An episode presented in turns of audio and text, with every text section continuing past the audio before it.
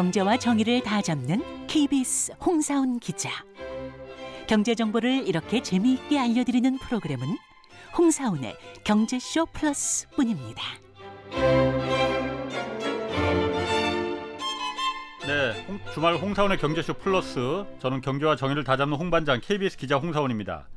미국의 인플레가 지금 피크 이 정점을 넘어섰다 이런 기대감에 이 추락하던 주가와 원화 가치 단박에 지금 일어섰습니다. 외국인 자금도 다시 한국 주식시장에 들어오고 있습니다. 주식시장 이거 다시 살아나는 건지 또 내년 2023년 주식시장 전망은 어떨지 좀 오늘 자세히 알아보겠습니다. 염블리 염승환 이베스트 투자증권 이사 나오셨습니다. 안녕하세요. 네, 안녕하세요. 그리고 이분도 돌아오셨습니다. 네, 경제쇼 플러스 질문 요정 네, 공식 질문 요정인데 그 위치가 지금 약간 좀 위태로워요. 네. 어, 지난주 이금희 씨 나오면서 반응이 굉장히 뜨거웠습니다. 자리에 연연하지 어, 않습니다. 오윤혜 씨 자리에 연연하지 않는 네. 오윤혜 씨도 나오셨습니다. 네, 안녕하세요, 의네입니다. 오늘 좀 어떻게 좀 잘해 보셔야 될 텐데 왜요? 지금 굉장히 위태로워요.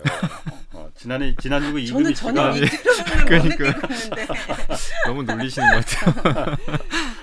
자 분위기 좋게 출발했습니다. 네, 자 주식시장 분위기도 좋아요. 어? 먼저 주식시장 얘기하기 전에 FTX 코인 음. 이거 지금 난리 네, 났더라고요. 네. FTX 파산 세계 3위의 가상자산 거래소라면서요, 여기가. 네, 맞습니다. FTX가 세계 3위인데도 어떻게 파산이 된 거예요? 그러니까 이게 뭐 저도 이제 코인 전문은 아니지만 그 이 FTX를 만든 그 이제 CEO가 네. 알라메다 리서치라는 데를 만들었거든요. 이제 회사를 따로 하나 만든 거죠. 네. 음. 리서치 동- 회사를. 네, 리서치 하나 어. 회사를 만들었는데 근데 이 FTX 거래소가 이제 자기네 화폐 있죠. 그러니까 토큰이라 고 그러죠. 보통 이제 암호화폐를. 어. 그래서 그 이름이 이제 FTT라고 하는데 네. 음. 이거를 이제 발행을 한 거예요. 자기네 고유의 화. 예, 고유 코인을, 화폐죠. 예. 어. 근데 요거를 발행을 해 가지고 이 FTT 코인을 네. 그 이제 알라메다 있잖아요. 예. 여기다 이제 준 거죠. 음, 여기다 사실 예. 대출을 해준 거예요. 뭐 그냥 예. 줄 수는 없기 때문에 예. 대출을 해주니까 이제 알라메다는 이거를 가지고 뭐를 예. 했냐면 달러를 달러 대출을 한 거예요. 또 어? 이걸 담보로. 코인을 대출로 네, 코- FTT 예, 코인을 예, 대출. 코인을 이제 어. 담보로 해가지고 달러 대출을 예. 받았어요. 네. 근데 이제 그- 그 대출금 대출금 달러가 들어오잖아요. 예. 이 달러를 FTX 그 거래소로 준 거죠. 어. 준 거예요. 그러면 이 돈을 가지고 또 뭐를 했냐? 왜이 줬을까? FTX는 그 FTT를 산 거죠 다시. 아, 어? 다시 자기가. 그럼 어떻게 되겠어요? 뭐예요? FTT 가격이? 올- 올라가겠죠. 어. 자기가 자기가 샀고 자기가 대출 받아서 자기 네, 걸 그러니까 이게 좀 자전 되게. 이해가 좀안 아. 가잖아요 시스템이. 근데 그건 사기인데. 그러니까 약간 좀 의아한 거죠. 많은 예. 사람 이거 왜 이렇게 했을까? 근데 어쨌든 자기가 자기 매매를 한 거죠 사실. 예. 예. 그 달러를 가지고. 예, 예. 그래서 이 가격이 좀 올라갔어요. 뭐 가격 예. 올라갈 때야 뭐 사실은 항상 그렇지만 드러나질 않아요. 음. 뭐 모두 다 해피하니까 그쵸. 여기 투자한 사람도 음. 그러니까. 근데 올해 뭐 루나 사태도 있었고 예. 하지만 이게 금리가 올라가면 또 문제가 심각해질 수밖에 없는 게 사실 이게 이제 그 이 경쟁사죠. 그 음. 바이낸스라고 세계 1등 예, 예. 그 이제 거래소. 암호화폐 거래소죠. 여기 그 이름이 창퐁이란 분인데 중국 사람이. 예, 중국 사람 네. 중국 사람도 알려져 있는데 이 사람이 이제 갑자기 그 이 FTT가 음. 좀 문제가 있는 것 같아가지고 네. 요거를 좀 이제 갖고 있던 FTT를 일단은 좀 이제 그 좀 판 것 같아요. 음. 음. 그러다 보니까 이제 이게 그 가격이 좀 급락할 거 아니에요. 예, 예. 예, 이 예. FTT 가격이 급락을 하니까 어 예. 이거 뭐가 문제 있나? 그리고 알아봤구만. 이제 예, 그래서 이제 CEO 여기 바이낸스 CEO도 그렇고 이게 갑자기 이제 뭐 흔히 말하는 은행에서 우리 뱅크런 나는 것처럼 예, 예, 예. 투자자들이 이거 오, 큰일 아하. 났다. 뭐가 문제 있나 보다. 빠져 나간 거예요. 그러니까 아. 어떻게 되겠어요? FTT 가격이 쭉쭉쭉쭉 빠지기 시작. 네. 급나가니까 그래서 이게 또 문제가 커지니까 이 바이낸스 CEO가 이제 부랴부랴 아 이제 또 자기 때문에 또 그런 줄 알고 자기가 인수하겠다는 거예요. 아 창평 이 사람이? 네, 이 사람이 이 어. FT 어. 여기 그 FTX 를? X를 인수하겠다 우리가. 예.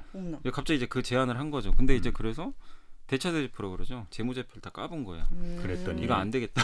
아, 인수하면 큰일 그래서, 나겠다. 그래서 알려진 거구나. 네, 그래서 이제 이 모든 게 알려졌고 예. 이제 그러다 보니까 이 FTT 가격은 계속 떨어지잖아요. 예, 예. 그러면 담보 가치가 점점 떨어지면 예. 당연히 마진콜이라 그러죠.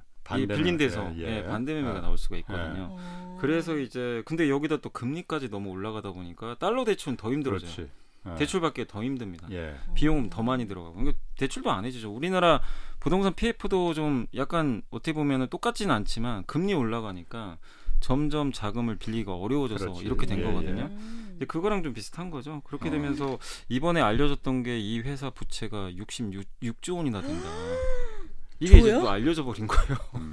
그러니까 이제 깜짝 놀래버린 거죠 아니 사람들이. 그런 게 어떻게 다 그런데 지금까지 세계 3위의 거래소인데 숨겨질 수가 있었던 거지. 그러니까 이제 아무도 몰랐던 거죠. 뭐뭐 숨기려고 했으면 뭐 맘먹고 숨겼겠죠. 뭐. 어. 예. 근데 뭐 거기에 대해서 가격이 좋을 때야 누가 뭐 네. 태클을 걸겠습니까? 다 같이 네, 해피할 다 때는 뭐 회피할 테니까 워낙 또 금리가 제로 금리였고 아하. 지난 몇 년간 그러다 보니까 이제 그런 것들이 이제 묻혀 있었는데 이 사건을 계기로 해서 예. 이제 다 알려졌고 그리고 결국엔 파산 신청까지 하게 돼 버렸어요. 음. 아니 그러면 지금. 거기 FTX에 투자했던 그러니까 뭐 예수금 같은 거 맡겼던 사람들 돈 다 그럼 날리는 거예요? 아니 이제 그거를 따로 뭐 예치하는 데도 있긴 있다고 하더라고요. 그래서 아. 이제 그런 사람들은 뭐 받겠지만 어쨌든 이제 FTT에 투자했던 사람들 있잖아요. 예. 예. 그 여기에다 그이 사람들은 다 코인. 날렸겠네. 음. 이 사람들은 이제 못 받을 가능성도 예. 높아지는 거죠. 근데 여기에 이제 투자했던 주요 기관 중에 우리가 좀 잘하는 기업이 그 소프트뱅크 손정이 손정희 회장이 아. 여기다 투자를 한 게 있어요. 어디 FTT에 아니면 네, FTX? FTT로 그 제가 코인을? 예.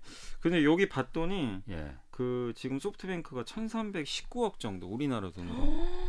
투자했던 예, 거예요. 그리고 뭐 미국의 유명한 세쿼이아 캐피탈이라는 또 이 자산운용사 있거든요. 예. 여기 되게 유명한데 여기도 한 2천억 정도. 아 코인에 그렇게 많이 투자를 하는구나. 그러니까 이제 어. 좀 다들 깜짝 놀랐던 거죠. 예. 어. 이게 이제 이게 주가 조작처럼 코인 가격을 인위적으로 상승시킨 거네요. 달러 사가지고 다시 또 그렇지 코인 사고. 일종의 뭐, 일종의 인위적인 서로, 상승 서로 행복한 어. 거죠. 뭐 왜냐하면 이제 음. 이 모르는 사람들 입장에서는 어 나는 코인 투자했는데 가격 그게. 올라네, 어. 좋네. 그리고- 조작 맞네. 예. 어우, 근데 이제- 뭐 하나 하셨네. 하셨습니다. 네. 하셨네. 네, 네. 감사합니다. 그러니까 어떻게 보면은 지금 이렇게 그냥 우리가 봤을 때는 이거 좀 조작한 거 아니냐 그러게. 이렇게 생각할 수밖에 없는 거죠. 근데 그러네. 이게 어쨌든 고금리 시대에 민낯이 좀 드러난 거예요. 음. 이런 리스크들. 근데 이제 많은 분들이 좀 우려하는 것 중에 하나가 뭐냐면 예.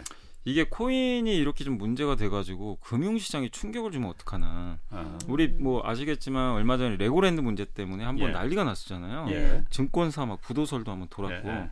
근데 이게 또 증권시장이나 금융시장에 파급 효과 미치면 어떡할까? 뭐 음. 어떤 분은 이거 리먼 사태급 아니냐 뭐 이런 얘기 하신 분도 계세요. 뭐 코인 시장의 예, 리먼 리먼 사태다. 이렇게도 얘기를 하던데. 근데 뭐 사실 너무 그 정도까지 볼 필요는 없고 제가 아. 코인 시장 자체는 물론 영향을 주겠죠. 예. 그렇지만 이제 코인 시장이 전 세계적으로 8,500억 달러 정도 된대요. 예. 네. 그러면은 이제 미국 증시가 어느 정도냐면 43조 달러예요. 아, 차이가 그러니까, 많이 예, 나네요. 그래서 금액 자체가 아. 뭐 글로벌 증시 전체에 비할 바는 아니기 때문에 음. 요게 뭐 이거 터졌다고 뭐 증시가 막 폭락을 하고 예. 그런 사태로 발생할 음. 가능성은 낮아요. 근데 이제 음. 우려되는 거는 이게 하나의 그거죠. 우리가 이제 알 수 있는 건 레고랜드 또 이 방금 말씀드린 FTX 문제가 음.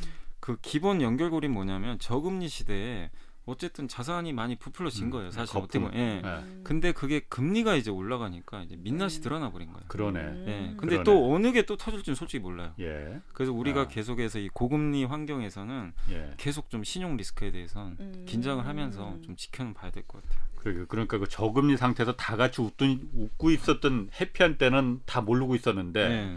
금리가 올라가면서 거품이 꺼기, 꺼지기 시작하니까 그이 보이는 부작용들. 예. 운, 우는 얼굴들이 보이기 시작하는 보이긴- 거라 네. 아, 그 오늘 명, 오늘의 명언이네요. 네. 근데 의외로 그럼 비트코인이나 이더리움이 더 신뢰를 받을 수 있는 계기도 뭐 그럴 아닙니까? 수도 있죠. 뭐 여기는 특별히 뭐 사고가 생긴 건 아니니까. 네. 근데 이제 왜 이들도 빠지냐면 네. 문제가 이제 사람들의 심리가 그거죠. 그렇지. 이쪽이 잘못, 하면은- 그러니까 나는 잘못한 게 없는데 옆에 친구가 잘못하니까 같이 이제 안 좋아 보이는 거예요. 그래서 네. 코인 시장의 신뢰가 음. 꺼져 버렸어요. 코인 하면은 네. 다 문제 있다 이렇게. 루나도 한번 터졌잖아요. 그렇죠. 근데 이게 여기서 끝이 아니라 계속 터지니까 예. 이거 이제 못 믿겠다. 이거 비트코인도 못 믿겠다. 아. 약간 이제 이런 심리가 좀 발동하고 있는 것 같아요 지금. 자 그럼 코인은 그렇다 치고 음. 주식 요즘 어, 분위기 좋습니다. 요즘 이- 일단 어? 왜 오르는 거예요? 내 어. 계좌는 분위기 안 좋은데 세상은 분위기가 좋군요. 나만 몰랐네. 세상을 거꾸로 거꾸로 살고 아, 계시네. 아니 근데 오늘 아마 보시면 네. 그래도 웬만한 기업은 일단 다 오르긴 올랐어요. 아? 물론 이제 예전 고점은 아니지만 네. 그래서 분위기가 좀 바뀐 이유 중에 하나가 사실은 이제 제가 봤을 때는 이제 미국의 그 이제 물가가 아, 예상보다는. 음, 그러니까 아직도 너무 높죠. 7.5%면 예. 엄청 높은데 예. 음. 우리가 9.1까지 보고 왔잖아요. 그렇지. 아. 그러니까 아 이제 드디어 생각보다. 꺾이는 거예요. 그리고 네. 옛날에 1980년대 그 미국의 고물가 시대에도 증시 보시면 물가가 이 높을 때 높은 수준이라고 해서 증시가 안 올라가는 게 아니라 높다가 꺾이니까요. 음. 증시가 급등한 적이 많았어요. 음, 예. 그러니까 지금도 음. 이제 과거랑 좀 비슷하지 않을까. 네. 그리고 이렇게 물가가 꺾이면 무슨 일이 발생하냐면 금리가 같이 꺾입니다. 그렇죠. 어. 고점에서. 네. 실제로 이제 미국 국채 금리가 10년물이 이 4% 넘었는데 그렇죠. 이번에 한 네. 3.8까지 예. 떨어졌고 음. 그다음에 이제 제가 여기 촬영하는 이 시간에 그 브레이너드 연준 부의장 있죠 부의장, 미국에 예, 예. 그분이 이제 어. 멘트를 날렸어요. 예. 뭐라고요? 좀 긴축 속도를 완화하는 게 맞는 것 같다. 음, 그러니까 음. 속도가 되게 빨랐잖아요. 예. 막 0.75씩. 예. 근데 이거를 이제 확실하게 언급을 해버렸습니다. 음. 속도 조절 좀 필요할 것 같다. 음. 요 멘트를 좀 하다 보니까 시장이 아 이제 드디어 진짜 미국 연준이 피벗 흔히 피벗이라고 해요. 농구에서 이렇게 딱 하다가 방향 전환하는 것을 음. 피벗이라고 하잖아요. 네. 그 이제 피벗이 진짜 시작됐구나. 통화 정책의 방향을 네, 그러니까 방향을 틀어버리는. 네, 튼, 어. 틀어버리는. 미국이 미국 시장 하나가 전 세계 금융 시장을 이렇게 어. 흔드는군요. 아 그럼요. 미국의 그 금리 와. 정책에 따라서 네. 한국은행도 거의 그쪽에 따라가요. 예. 그러니까 한국은행 이창용 총재가 항상 하는 얘기가 미국 금리를 뭐 우리가 계속 음. 참고해서 예. 정책 집행할 수밖에 없다. 한국은행이 중요합니다. 한국 정부에서는 독립을 했는데 미국의 중앙은행 연방준비제도한테서는 독립을 못했다 이런 전혀 거. 못한 거- 전 세계가. 근데 대부분 그래요. 뭐 그쵸. 우리나라만 그런 건 아니고 그러니까요. 대부분 따라갑니다. 근데 음. 그 궁금한 거는 bear market rally라고 하잖아요. 왜? 뭐, 네. 왜 이렇게 유식해졌어요? 안 본 사이에 너무 무시하시네. bear market 곰, 곰 판다고? 다 경제쇼 제가 한 2년 어이구야. 넘게 하다 보니까 네. 서당개가 3년이면 풍월을 읊는다고 아는 게 굉장히 많아졌어요. 제가. 네.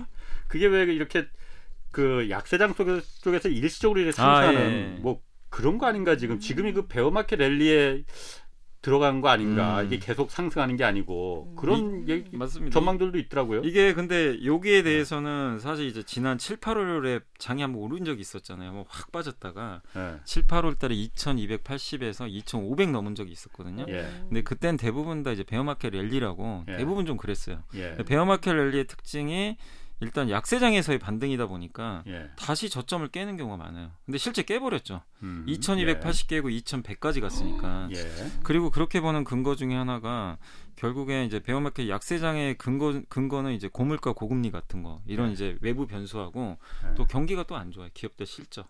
예. 이두 가지 이제 같이 겹쳐진 거거든요.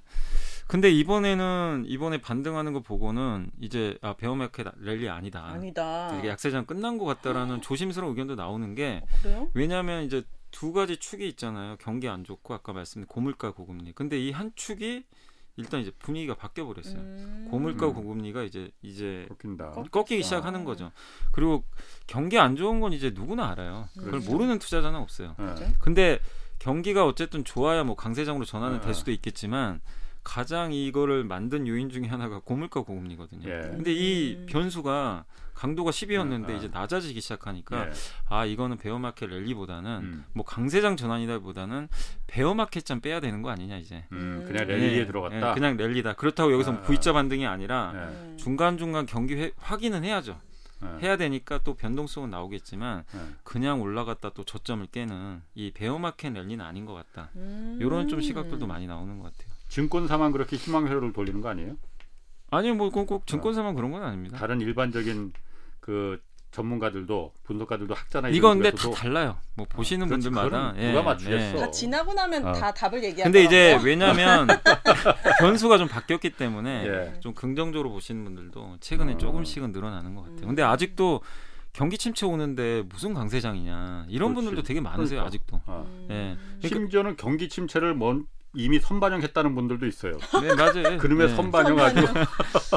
어, 그럼 다시 미국이 인플레이션이 다시 와가지고 금리를 올릴 가능성은 낮아진 겁니까? 아니 금리는? 올려요. 음. 계속? 내년까지는 올리는데 뭐냐면 금리 그러니까 물가 잡으려고 금리를 계속 올렸잖아요 그동안 네. 4%까지 올렸잖아요 0에서 지금 올해만 음.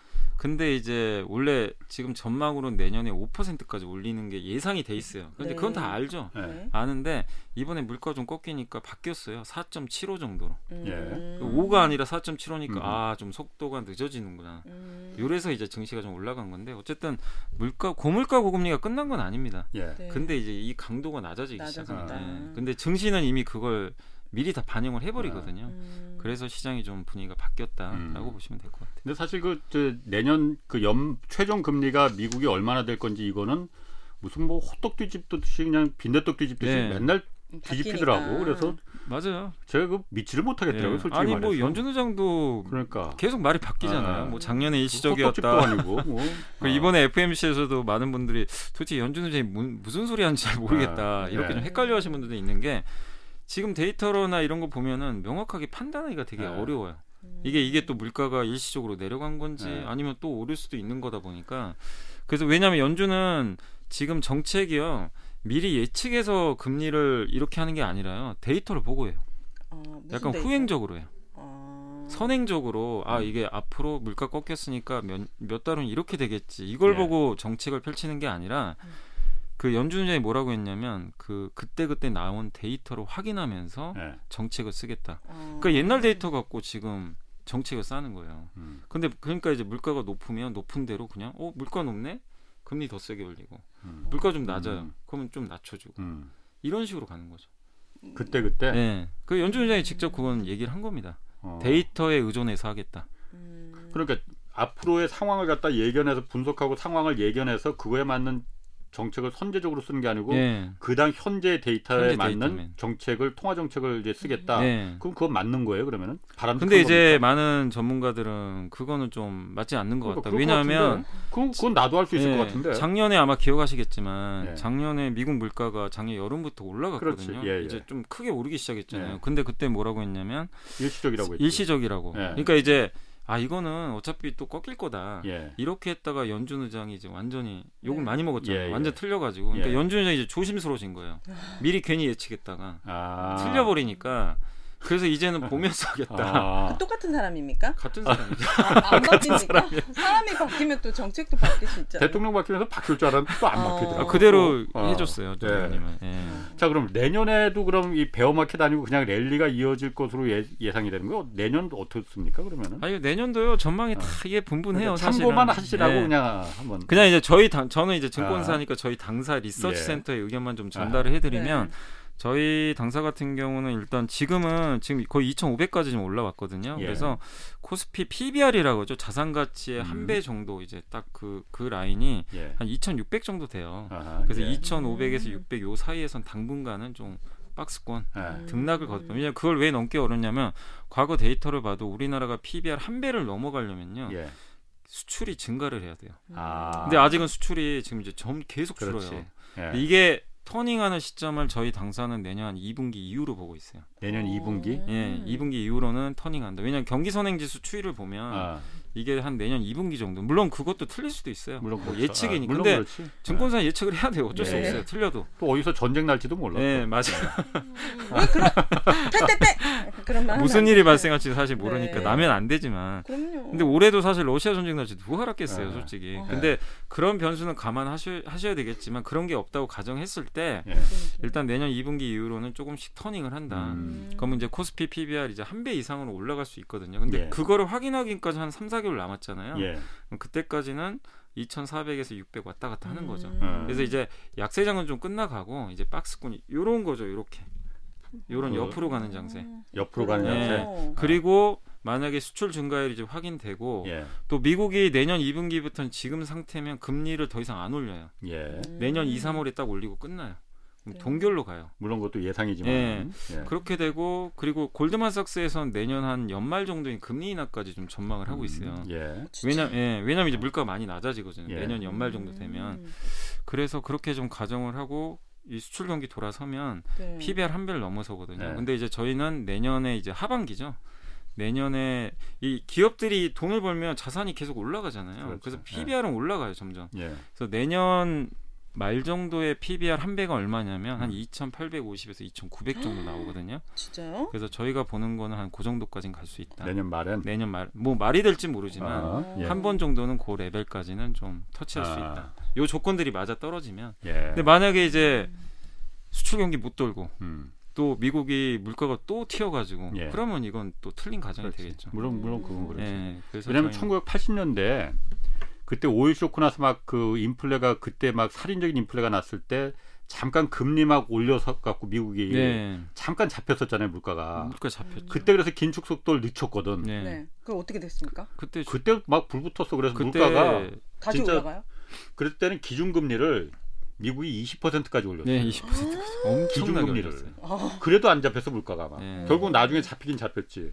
그러니까 처음에 호미로 막을 걸 잠깐 봐줬더니만은 가래로도 못 막는 음. 네. 그 상황이 막 벌어졌는데 지금도 사실 그럴까봐 서- 저는 약간 좀 우려스럽긴 해요. 음. 지금 이렇게 이걸 안심해도 안심하게 너무 낙관적으로만 보는 거 아닌가. 예. 음. 사람들 마음속에는 아직도 그 기대 인플레이션 물가가 다시 음. 언제든지 튀어오를 수 있어라는 그 기대 인플레이션이 지금 마음속에 자리 잡고 음. 있는데 여기서 긴축 속도를 지금 물가가 약간 좀 수그러졌다고 정책을 틀어버리면은 80년대 그 판이 또 나는 거 아닌가 그런 생각이 좀 들더라고요. 맞아요. 그래요? 그런 또 우려감들도 있긴 있고 그리고 과거랑 다른 게 지금 탈세계화가 시작됐기 때문에 중국에서 지금 그렇지. 이게 참 우리 경제학으로 보면요. 애덤 스미스가 뭐 보이지 않는 손의 법그 음. 원리라 그래서 예.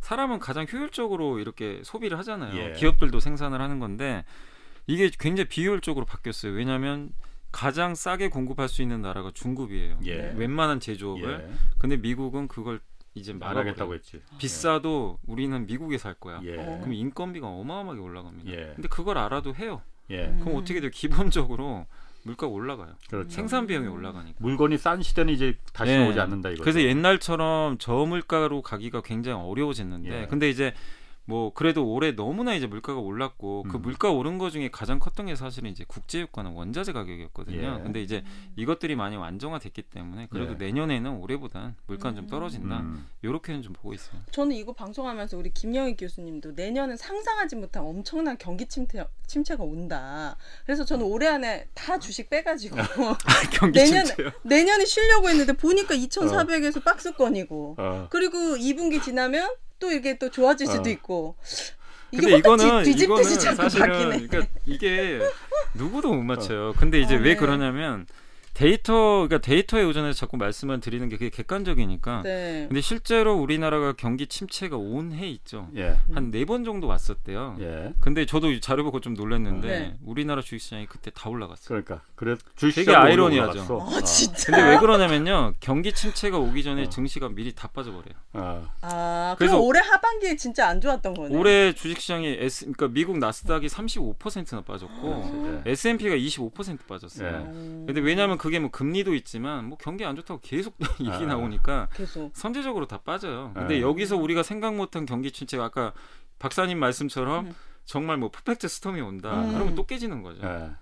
근데 이제 그게 아니라면은 이제 저점을 오, 찍은 거고. 그래서 찍은 되게 좀 아이러니한 건 이제 개인 투자자분들이 이해를 못 하는 게 아니 경기 침체 온 해 오히려 시장이 그렇지. 올라요. 거다. 신기하네. 왜냐하면 실제로 경기 그랬어. 침체 온 해 다음에 네. 보통 성장이 또 나와요. 예. 그럼 아. 그걸 먼저 또 반영해요. 예. 그러니까 주식시장은 항상 이게 좀 마법의 단어가 그러니까 선반영이 좀 있어가지고 되게 좀 어렵습니다. 버텨야겠네요. 그러면 어쨌든- 존버로 갑니다. 내년 봐서 네. 우리 누구 말이 맞는지 틀리는 사람한테는 손해배상 청구하는 거고 뿅망치 가도록 어, 하겠습니다. 네. 최근에 그럼 반도체 어쨌든 우리나라에서 반도체가 주력 산업이고 코스피에서도 뭐 삼성전자가 여전히 뭐 가장 음. 압도되고 반도체 반도체 주가는 요즘 괜찮지 않았어요? 어, 요즘에 분위기 좋았어요. 사실 먼저 반도체- 좀 움직였죠. 어, 어. 반도체가 삼성전자가 한두 달 전에 5만 천 원까지 갔다가 예. 지금 이제 6만 2천 원까지 와- 한20% 올랐거든요. 예. 바닥에서. 올랐네. 음. 근데 그게 업황이 좋아서 그런 건 아니에요. 예. 지금 업황은 지금도 안 좋아요. 지금 아마 4분기까지 더 안 좋습니다. 반도체 겨울 온다고 예. 하이닉스는 적자 난다고 하는데, 예. 근데 하이닉스도 8만 원 초반에서 그러니까. 지금 거의 9만 어. 5천 원까지. 거예요. 그러니까 주가는 왜 오르는 거야? 근데 주가 아시잖아요.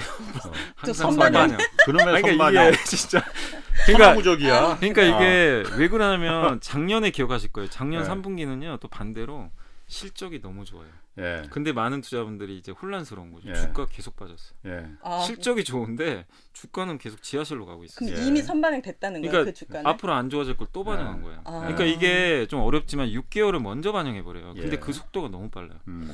그래서 지금 왜 올라가냐면 지금 삼성전자도 언급을 한 게 내년 2분기부터 수요 증가할 것 같다. 이 예. 얘기를 했어요. 삼성전자가 직접. 아. 예. 멘트를 했고 또 근 또그 근거 중에 하나가 그 중국이 내년에 전인대가 있잖아요. 3월에. 전국 인민 네, 전국이 예. 거기서 이제 본격적으로 이제 그 뭐 시진핑 삼, 아마 아. 3기가 시작이 될 텐데 예. 음. 그때 좀 제로 코로나 완전히 좀 풀지 않을까. 음. 지금 조금씩 풀잖아요. 예. 근데 지금은 완전히 푼 건 아닌데 이제 본격적으로 좀 경기 부양할 거 아닌가. 음. 음. 이런 좀 기대감들이 그렇죠. 중국이 언제까지 막고 있을 수는 없으니까 예.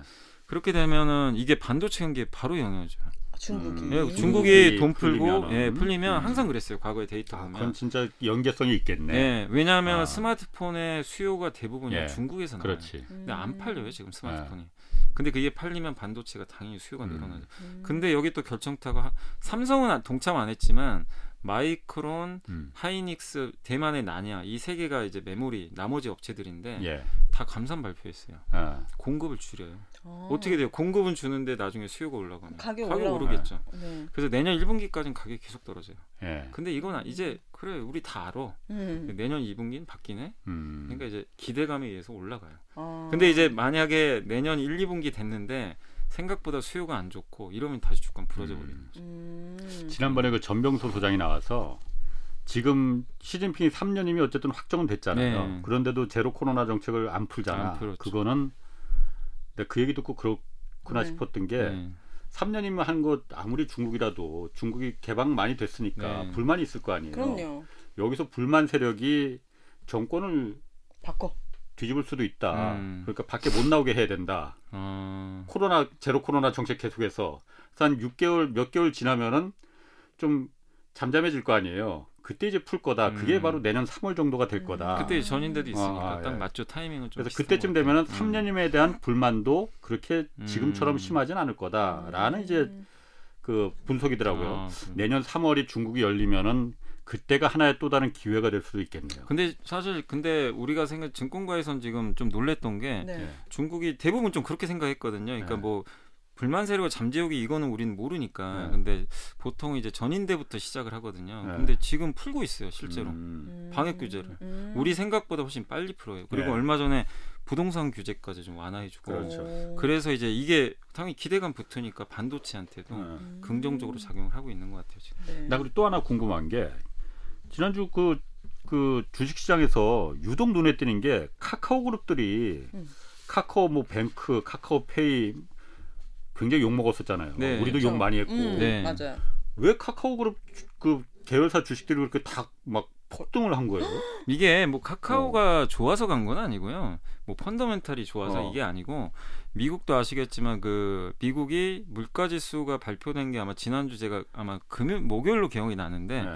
그날 나스닥이 7% 올랐잖아요. 그렇죠. 지수가 어, 예, 예. 지수가 7% 그러니까. 웬만한 기업은 아. 10%씩 오른 거예요. 물가 상승률 꺾였다고 해서 근데 어. 무슨 근데 대부분 나스닥은 아시겠지만 성장주가 많아서 그렇죠. 금리에 되게 취약해요. 예. 금리 오르면 이제 할인율이 높아져 가지고 주가가 퍼 50배 받던 회사가 막 20배 받아요. 그럼 예. 반에 반토막 나죠. 네. 근데 물가 꺾이면 어떻게 되죠? 금리가 떨어지기 시작해요. 예. 금리 떨어지면요 반대로 이걸 할인을 해줬던 애들이 좀확 오르지. 갑자기 바뀌어요 분위기가. 음. 근데 이게 올라간 그러니까 뭔가 변곡점이 생긴 거죠. 예. 그런데 그동안 미국에서 공매도를 했던 그런 기업들의 네. 세력들이 이제 아차 싶은 거예요. 음. 어 이거 분위기 바뀌었다. 예. 음. 이제 걷어들이는 거예요.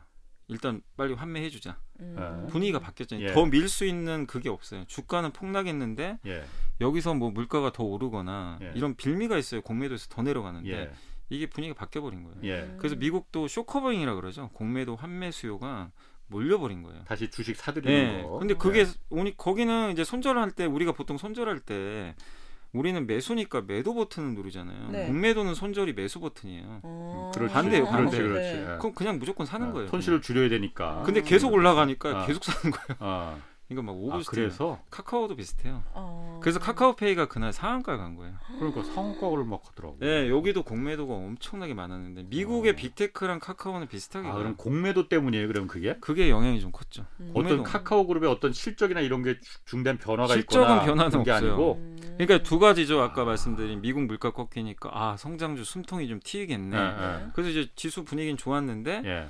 미국을 보니까 오 카카오랑 비슷한 기업들이 주가 예. short covering 급등을 한 거예요. 그러니까 이제 음. 한국의 그쪽 세력들도 일단 좀 음. 걷어들이자. 그리고 공매도 쳤던 세력들은 돈을 많이 벌었거든요. 사실 카카오 그룹이 주가가 너무 많이 빠져가지고 그렇죠. 음. 수익이 많이 났을 거예요. 공매도 세력은 떨어질수록 네. 돈이 더 많이 벌어. 근데 이제 아니야? 굳이 예. 여기서 포지션을 더 유지할 이유가 없죠. 이렇게 많이 빠진 더 이상. 떨어지진 네, 않을 거다. 뭐 더 이상 빠질 이유도 지금 없어진 상태고. 아, 그래서 이제 수급. 이슈로 예. 음. 그래서 이틀 급등하고 근데 이게 진짜로 좋아서 가는 거면 구조적으로 가야 되는데 예. 또 그리고 나서 주가 다시 좀 빠지고 있거든요. 아. 그래서 약간 이제 음. 수급 이슈로 오르지. 않았나 싶습니다. 그 차이나런이라고 있잖아요. 왜? 그러니까 중국에서는 지금 시진핑 3년임 되면서 아 중국은 이 경제 이거 매우 미래가 불확실하다 해서 돈들이 막 빠지고 있다면서 그래서 그 빠진 돈이 한국으로 들어왔다 는 거는 연관 인과관계가 맞아요? 아 저도 그래서 이게 찾아봤어요. 실제로 어. 그게 맞을까? 왜냐하면 어. 뭐 그게 우리는 이제 대충 추측은 하잖아요. 중국 실제로 증시 한국 증시에 외국인 자금이 많이 들어온 건 들- 맞아요. 들어온 건 맞아요. 어. 그러니까 외국인이 산 건 맞는데 그게 어. 중국에서 빠져나온 어. 건지는 좀 명확하게 분석을 해야 되는 게 예. 일단 그 10월 24일이죠. 이제 이 당대회가 끝나고 네. 확정됐던 날 그때 중국 그 시진핑 주석의 최측근들이 이제 같이 들어왔잖아요. 예. 그때 이제 그 공청단이 없잖아요. 이제 견제 세력이 없는 거 보고 홍콩 증시가 이제 대폭락을 했거든요. 그날. 그날 지수가 한 5, 6% 폭락을 해버렸어요. 예. 난리가 난 거죠. 이건 시진핑의 1인 독재가 시작됐다. 음. 이제 우리- 공정당이라는 예. 거 정치 파벌이 전면에 견제. 견제하는 세상에. 쪽이잖아요. 거기가 뭐 예. 후진타워나 이쪽이었는데 그렇죠. 이거 다 예. 빠져버린 거예요. 네. 후진타워 그때 끌려나갔고 예, 막. 맞아요. 어, 이건 진짜 문제가 심각하다. 예, 예. 여기다 투자하면 안 되겠다. 그래서 그날 그거는 데이터가 맞은 게 그날 외국인들이 여태까지 중국에서 하루에 판 거 중에 제일 많이 팔았대요. 음. 하루에만 3.4조를 팔았어요. 예. 당일날. 네. 근데 그 후로도 계속 판 줄 알았는데 음. 그거는 좀 아니었던 게 2주 동안 그 후로 2주 동안은 7천억밖에 안 팔았어요. 음. 아. 어떤 날은 사기도 했어요. 그러니까 그 첫날만 많이 팔았고 예. 실제로는 그거 팔고 한국에 들어왔는지는 음. 우리가 명확히 알 수는 없습니다. 근데 분명한 거는 중국 이슈를 떠나서라도 예. 외국인들이 한국까지 같이 샀으니까 예. 그러니까 한국에서 일부 수혜는 좀 받았던 거는 같아요. 예. 그렇지만 중국 돈이 무조건 다 빠져나가서 한국을 네. 샀다. 이렇게 음. 볼수 있는 근거는 없는 것 같아요. 외국인 장군은 수급은 앞으로는 어떨 것 같아요? 계속 좀 아무래도 우리 증시를 좌우하니까. 근데 지금 이제 외국인들이 지금 1,400원일 때도 주식을 많이 샀고 1,300원 넘을 때도 샀거든요. 예. 그래서 지금 환율이 1,300원 초반인데 예. 이제 외국인들 입장에서는 1,400원까지 받기 때문에 매수 강도가 좀 떨어질 수는 있어요. 어. 그때 살 때보단 지금은 좀 비싸게 사야 되거든요. 그렇지. 그렇죠. 환율 면에서. 예. 그 1,300원 깨지면 좀 더 강도가 줄겠죠. 예. 그래서 강도 자체는 좀 줄 수 있지만 다만 기조 자체가 바뀔 것 같잖아요. 왜냐하면 음. 만약에 계속 환율이 떨어지면 예. 외국인 입장에선 굳이 주식을 팔 이유는 없거든요. 계속 그렇군요. 워낙 강세로 가기 때문에 환율은 어떻게 하면 떨어질 수 있습니까? 환율은 떨어지는 거는 미국이야 미국. 아, 그러니까 우리나라 원 달러 호떡집. 환율은 예. 아. 달러가 달러 가치가 떨어지면요. 네. 우리나라 그 원화 가치가 반대로 올라갈 거 아니에요. 네. 그 원 달러 환율이 떨어져요.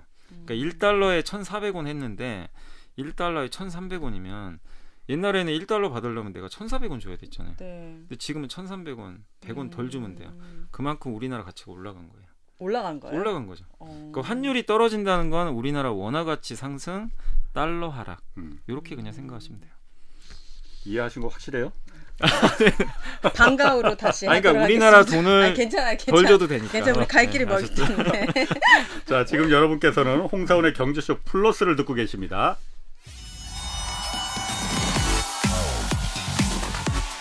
대한민국 경제 오디션 메가 경제스타 K 여러분 경제가 어려워서 힘드시죠? 그래서 준비했습니다. 대한민국 경제 오디션 메가 경제스타 K 힘든 경제 상황을 이겨낸 감동 스토리 우리 가정의 특별한 경제 공부법 슬기로운 투자 아이디어 경제와 관련된 이야기라면 모두 모두 환영합니다. 총 상금 6천만 원을 준비했습니다. 여러분의 많은 참여 기다립니다. 이 프로그램은 당신의 투자의 길을 춤추게 하는 새로운 투자 플랫폼 탱고픽에서 함께합니다. 네, 매주 이 시간 KBS 일라디오 특별기 대한민국 경제 오디션 내가 경제스타 K 이 앞으로 보내주신 자신만의 특별한 경제 스토리 소개하고 있습니다. 이번 주에도 이제 많은 분들이 자신의 성공 비결, 투자 비법, 또 위기 극복기 많이 보내주셨는데 오늘도 지금부터 좀 천천히 살펴보겠습니다. 먼저 처음 사연 오윤혜 씨가 네. 경제 도약의 기본은 최소한의 국가 지원을 잘 이용하는 겁니다라는 제목으로 이영민 님이 보내주셨습니다. 저는 나이 서른에 결혼하여 현재 두 아이의 아빠입니다. 결혼 당시 누구보다 미래는 있지만 현실을 밟지 못한 박사 과정 대학원생이었습니다. 많은 대학원생이 그렇듯 본가의 손을 빌리지 않으면 생활이 어려운 데다 사랑하는 사람을 만나 조금 일찍 결혼하다 보니 학자금 대출 등 빚이 쌓여가고 있었습니다. 그러던 중 동사무소에서 기초생활수급자라는 문구를 보았습니다. 가진 것이 없고 벌이가 부족한 사람에게 국가에 주, 국가에서 주는 최소한의 지원이죠. 학부 시절부터 최소한의 소득으로 자취를 이어가다 보니 제게도 희망이 될 수 있겠다 싶었습니다. 그래서 기초생활 수급자 조건을 알아본 뒤 제 통장 내역과 아내의 통장 내역을 확인해 보았습니다. 저와 아내는 살면서 양가에서 목돈을 받은 내역이 없었고 대학원 신분으로는 추가 소득을 벌기 어려운 상황임을 소명해서 기초생활 수급자가 되었습니다. 젊은 나이에 기초생활 수급을 받는다는 것이 부끄러울 수도 있지만 저는 지금 국가에서 받는 것보다 미래에 내 세금이 훨씬 클 테니 몇 년 안에 탈수급하겠다는 각오가 있었습니다. 실제로 대학원 막바지 무렵 교수님과 회사를 꾸려 남부럽지 않은 연봉을 받게 되었고 3년 조금 넘게 이어졌던 기초생활 수급자 신분을 놓게 되었습니다. 지금은 전세 대출을 받아 24평 아파트에서 네 가족이 살고 있습니다. 매달 적금도 다달이 모으고 여윳돈이 생기면 월드비전, 세이브 칠드런과 같은 기관에 후원도 합니다. 기초생활 수급자라고 하면 손가락질을 하는 사람도 분명 있습니다. 하지만 경제적으로 어려운 사람에게 최저 생활을 보장하는 정부의 지원은 미래를 꿈꾸는 사람들이 현실을 이겨내는데 아주 큰 디딤돌이 될 수 있습니다. 국가에서 주는 최소한의 지원금을 지금 이 순간에 잘 이용한다면 더 나은 미래를 그리는 사람들에게는 최고의 기회가 될 수 있을 것 같아 제 경험을 공, 공유합니다. 예. 아니 기초 생활 수급자를 받는 사람에게 손가락질하는 사람 있습니까? 오. 어, 그러니까 나이가 젊으니까 뭐 음. 그, 런 경우도 있- 뭐 있을 수는 있을 것 같아요. 그런데 어쨌든 어, 형편이 어려운 음. 계층에 대해서 국가가 지원해 주는 거는 뭐 당연한 거죠. 네. 그럼요. 특히 또 젊은 분들에게는 예. 미래를 또 준비할 수 있기 때문에 그렇죠. 국가적으로 너무 필요한 부분이 아닐까 네. 싶습니다. 저도 이거 들으면 이제 이 사연 보면서 좀 느낀 게 이분이 근데 그냥 이거를 이 지원을 좀 통해서 다시 일어서셨잖아요. 그러니까요. 도약을 했기 때문에 음. 저는 이런 게 좀 국가의 진짜 바람직한 역할인 것 음. 같고 음. 그리고 이 세상에 사실 좀 공짜는 진짜 없는 게 네. 이분이 결국엔 또 기초생활수급 이거를 받아서 도약을 하고 또 돈을 버니까 세금을 내잖아요. 네. 그럼 다시 이제 선순환 구조가 예. 펼쳐지는 것 같아서 굉장히 좀 좋은 좀 음. 그런 의미 있는 그런 네. 좀 사연이 아닌가 좀 생각이 들더라고요. 맞습니다. 뭐 그래서 지금 뭐 가뜩이나 경제가 이제 내년에 경기 침체 온다 뭐 이러니까는 더 어려워지는 계층들이 많을 텐데 네. 국가가 좀 이제 복지 지원 예산 음. 사실 이걸 아, 지금 좀 탄탄하게 좀 늘려놔야 되는데 사실 내년 국회 지금 예산 심의하고 있잖아요. 네. 내년 예산 보면은 복지 지원 예산이 좀 예년에 비해서 많이 떨어졌거든요. 어, 예. 제가 또 미수가 예산을 받았었거든요. 저희 첫째가 미수가로 태어났어요. 그랬어요? 아, 근데? 미수가 어. 관련된 예산이 43%가 삭감이 됐어요. 어. 근데 아이를 낳고 난 다음에 알 수 있어요. 그러니까 임산부는 알 수가 그, 없어요. 그렇지. 그, 그렇죠. 그러니까 이 저출산을 아주 어. 저해하는 네. 그런 이 예산이 깎여가지고 음, 너무 어. 안타까워요. 그래서 저도 이제 어. 아이 어, 병원에 지불할 때 원래 나온 금액이 거의 400만 원이었는데 중환자실에 네. 근데 제가 음. 실제 내는 금액은 50만 원이 안 돼서 어. 정말 우리나라 이런. 거 잘돼 어, 있다. 예. 그리고 그러네. 1년 동안 케어를 아. 해줘요 아, 아이를 아. 뇌부터 심장 이런 데까지. 아, 음. 그래요? 예, 예. 그래서 그 미수가 지원이 너무 잘 됐다고 혼자 예찬했는데 어. 올해 그게 43%가 깎여 가지고 아이고. 너무 안타까운 마음입니다. 아, 그럼 뭐 돈 많은 사람들이야 뭐 저기 상관없겠지만은 음, 네. 미수가를 낳고 싶어서 미수가를 낳는 게. 아닌데 어, 그럼요. 예. 그좀 어려운 계층은 어떻게 지원을- 해야 되나 그럼? 그 400만 원 이렇게 되면은 그럼요. 그걸 다 부담스럽죠. 음. 어쨌든 국가가 하여튼 좀 어떤 부분에 어떤 계층을 지금 도와 손을 내밀어 줘야 될지 그좀잘좀 네. 생각을 해봤으면 좋겠습니다. 네. 엉뚱한데 지금 손 내밀고 있는 거 아닌지. 음. 자 다음 사연 또 넘어가겠습니다. 이 사연은 어, 물 건너왔습니다. 음. 호주 케언즈에서 호주 케언즈에서 유영성님이 음. 보내온 호주의 작은 마을 케언즈에서 컵밥에 빠지다라는 사연입니다. 저는 인공위성에서도 보인다는 산호 군락 그레이트 베리어 리프로 가는 호주의 교통적 요충지 케언즈에서 만두라는 작은 음식점을 7년째 운영하고 있습니다. 손만두와 냉면, 치킨 등을 주로 파는 저희 가게는 손님 대부분이 관광, 관광객이라 매출이 고정적이지 못했습니다. 특히 코로나가 전 세계 경제를 마비시킨 2019년 이곳 역시 많은 가게가 문을 닫고 정부 지원금에 의지했습니다.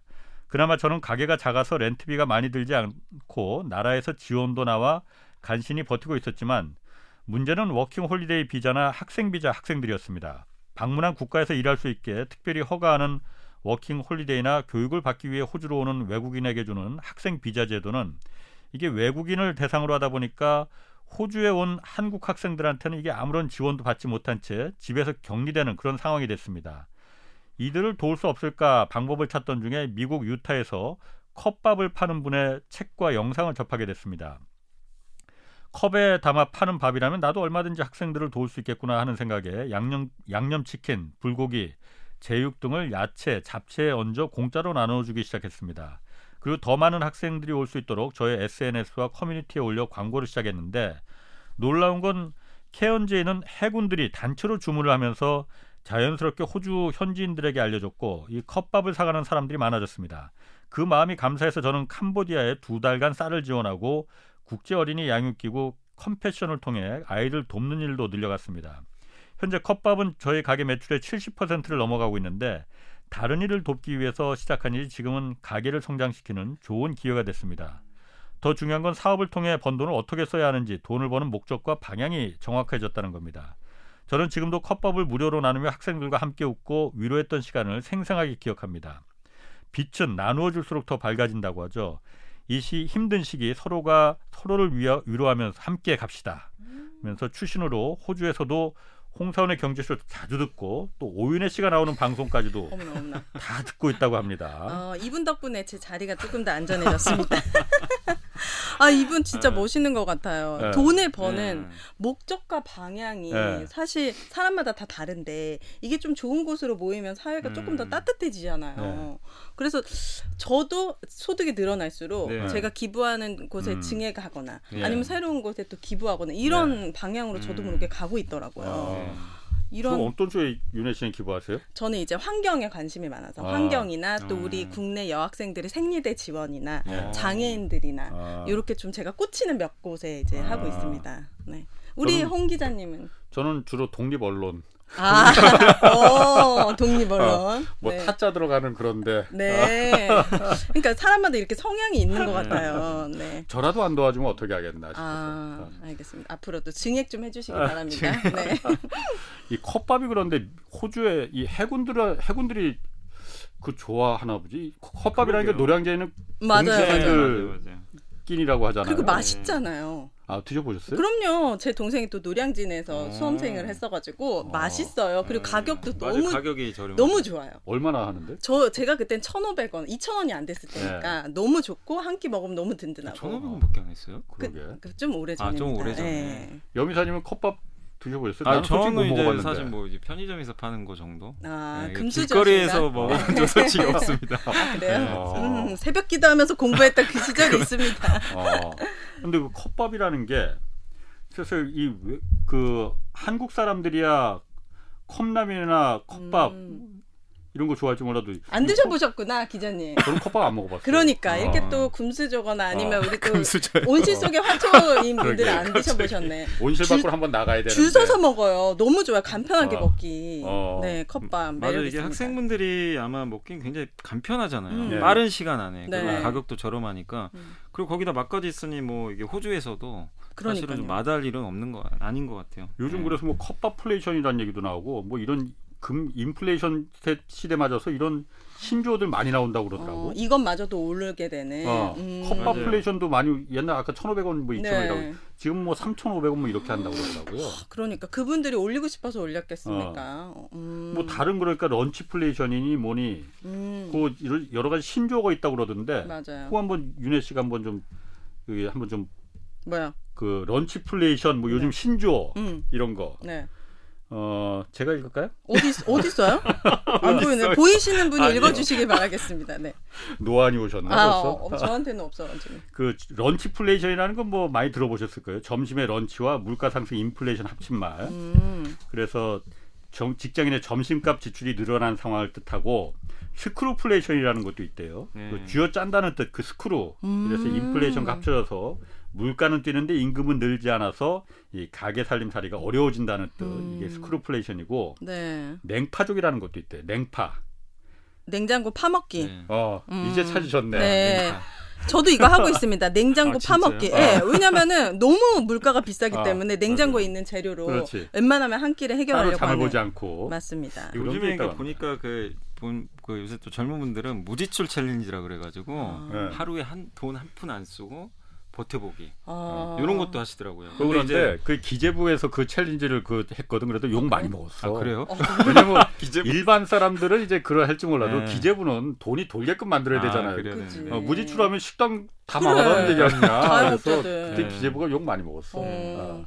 근데 요즘에 제가 트렌드를 보니까 어. 예. 이렇게 런치플레이션이나 이렇게 이제 물가 오르다 보니까 사람들이 소비를 좀 줄일 거 아니에요. 예. 그래서 무지출도 마찬가지인데 네. 그 이상하게 요새 좀 MZ 세대 분들은 또 약간 성향이 다르신 게쓸 음.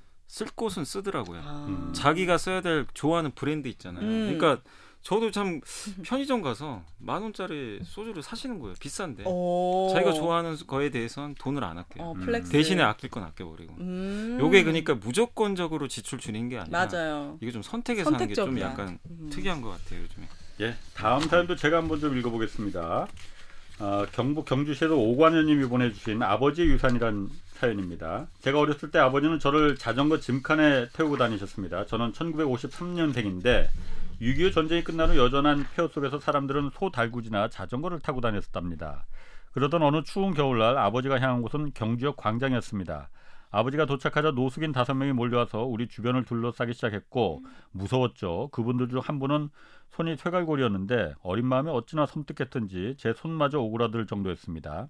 그때 아버지는 호주머니에서 지폐 한 장을 꺼내시면서 저기 수포에 가서 호빵 다섯 개와 따뜻한 우유 다섯 개를 사오라. 그래서 사온 간식은 모두 노숙자들에게 나눠줬습니다. 저는 불만이 컸죠. 아버지는 경주 외곽 지역에서 양계장을 하셨지만은 집안 형편이 그렇게 넉넉지 않았거든요. 우리한테는 맨날 절약하지 않는다고 혼내시면서 왜 아무 연고 없는 이들에게 호의를 베푸시는 걸까? 그날 저녁 아버지는 밥상머리에서 이렇게 말씀하셨습니다. 오늘 낮에 만났던 그 사람들도 우리와 함께 살아가는 사람들이다. 특히 그 상위 군인의 희생과 고통이 아니었으면 어떻게 우리가 안전하게 살 수 있었겠니? 돈 버는 것만큼이나 쓰는 것도 중요한데 안 쓸 때 쓰는 사람은 바보고 쓸 때 못 쓰는 사람은 바보란다. 돈을 가치 있게 써야 한다는 선친의 교육은 지금껏 제 삶의 주축돌이 되어 왔습니다. 경주 지역 자선단체와 장학재단에 무기명으로 후원도 하고 매년 연말이면 이들 아들 이름으로 동사무소에 기부를 합니다. 모두 많이 벌고 재테크 잘하는 방법을 이야기할 때 누군가는 잘 쓰는 법도 이야기해야 하지 않을까요? 왜냐하면 버는 것뿐만 아니라 쓰는 것도 경제 활동의 일부니까 말이죠. 그리고 이제는 아들에게 선친의 유산을 물려줄까 합니다. 얼마 전 아들과 같이 차를 타고 가다가 라디오에서 흘러나오는 딱한 사연에 바로 성금을 보냈습니다. 아버지가 저를 일부러 경주역 광장에 데리고 갔듯 이런 모습을 자주 보일까 합니다. 그래서 이들도 아들은 또 아들의 아들에게 선한 소비가 되물림되길 이 싸늘한 날씨만큼이나 경제도 안 좋지만은 누군가의 호의로 더 따뜻한 세상이 되길 꿈꿔봅니다. 아, 라는 사였습니다. 오관현님 같은 옷이로서 너무 존경스럽습니다.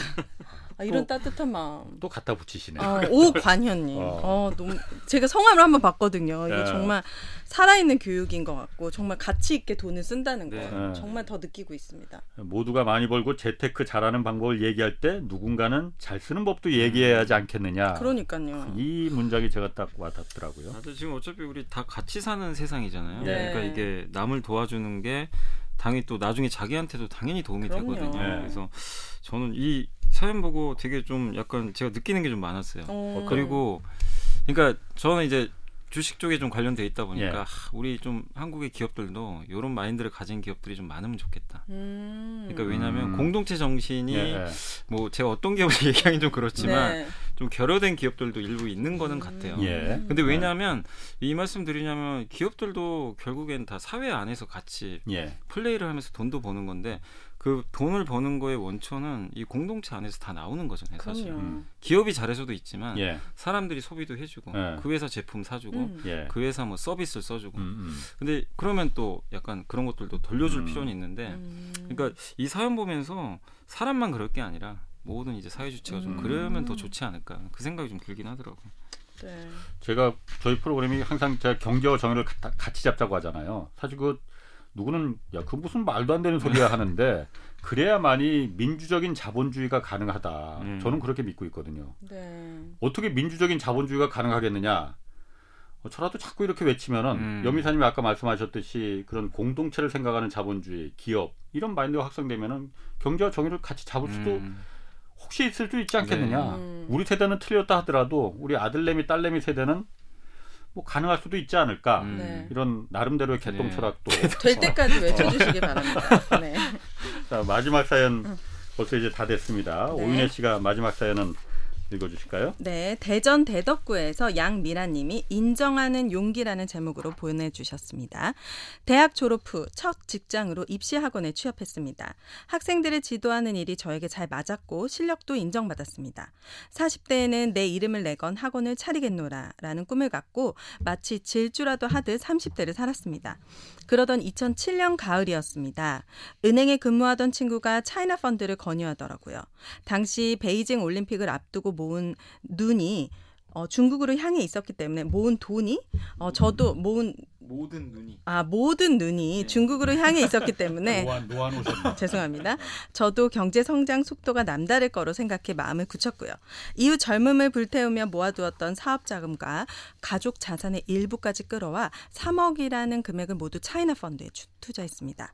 처음에 수익이 조금씩 생기는 것을 보고 예상보다 훨씬 더 빨리 꿈을 이룰 수 있겠다는 기대도 했습니다.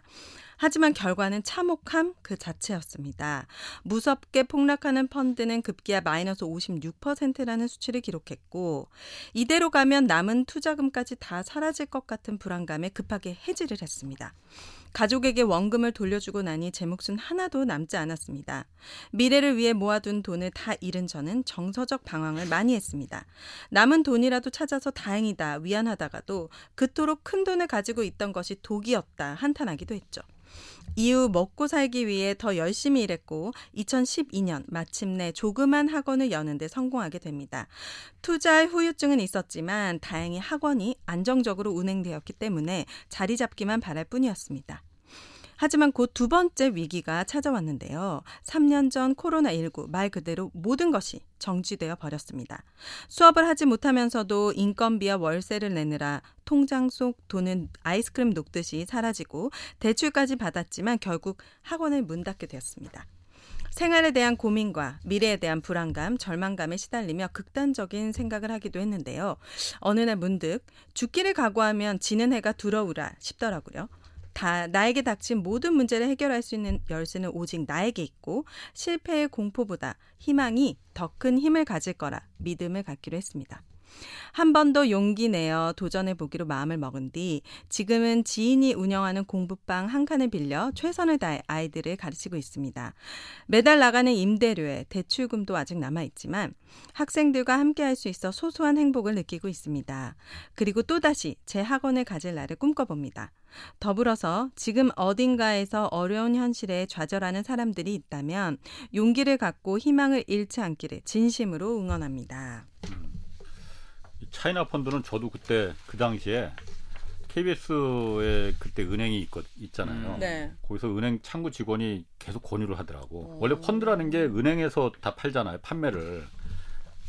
거기서 이거 절대 손해 안 본다고 아. 예금 왜 바보같이 예금을 드냐고 이거 들려고 자꾸 해서 했다가 음. 나는 펀드는 그때 펀드가 뭔지도 잘 몰랐으니까 아, 모르죠. 뭐 이름 그럴 듯하잖아요. 음. 그러니까는 어 저게 뭐 좋은 건가 보다 선진 금융이네 해서 난 마이너스가 날 거라고 음. 생각도 못 했는데 네. 정말 마이너스가 막 20% 30%막 나오더라고 나중에 그 은행 직원이 하도 나한테 미안하다고 맨날 어. 근데 펀드라는 게 사실 그만큼 정말 위험한 겁니다. 이게 마이너스 날 가능성이. 있든 어. 네, 주식을 투자한 거죠. 이제 그렇죠. 펀드로 이제 네. 모아서 주- 투자한 건데 당시에 중국 경기가 너무 좋을 때 음. 그때 사실 좀 들어가신 거예요. 음. 근데 그 후로 뭐 금융위기까지 와가지고 예. 굉장히 많은 분들이 사실 이분만 그런 게 아니라 예. 여기 가입하신 분들이 진짜 고생을 좀 많이 했습니다. 음. 근데 이렇게 양미라님처럼 게- 계속 엄청난 좌절을 딛고 네. 다시 또 희망을 품고 사랑하는 분들을 우리가 진짜 응원하고 잘 네. 됐을 때 진심으로 박수를 쳐주는 네, 게. 좋을 것 같아요. 네. 저라면 이렇게 못했을 것 같아요. 다시 또 일어나고 다시 또 일어나고. 윤혜 씨 같은 경우에는 살면서 어려움을 겪어봤습니까? 아 저도 다. 그 질문이 조금 왜? 기분이 나쁘지만 네. 금수저 출신일 것 같아요. 아 저는 전혀 그 어. 저는 호라단시 음. 혼자 이제 어. 광주에서 서울로 어, 와가지고 네. 거의 이제 무에서 유를 창조했다 해도 어. 과언이 아닌 만큼 음. 방황하는 시절을 많이 보냈죠. 어. 네. 방황 진짜 하셨어요? 아또 KBS에서 참아할 수 없는 참아할 수 아, 그런 방황들을 정말 많이 했습니다. 네. 자, 아, 오늘 아주 사연도 재밌었고 방송도 재밌었습니다. 네. 자, 어, 긍정의 힘이 담긴 사연 4편 오늘 소개해드렸는데 사연이 소개된 이영민님, 유영성님, 오관현님, 양미란님 네 분께 감사드리고 아울러서 올 장원에 나가실 수 있는 기회도 함께 드리겠습니다. 여러분의 경제 사연은 홍사원의 경제쇼 홈페이지 어, 대한민국 경제 오디션 내가 경제스타 K에 올려주시면 되고 12월 9일까지 진행됩니다. 그러니까 이제 한 달도 이제 채 안 남았어요. 네. 많은 참여 좀 부탁드리고 오늘은 여기까지 한- 하겠습니다. 함께 해주신 두 분 염승환 이사님 그리고 오윤혜 씨 감사드리고 홍사원의 경제쇼 플러스 오늘 여기서 마치겠습니다. 고맙습니다. 감사합니다. 고맙습니다.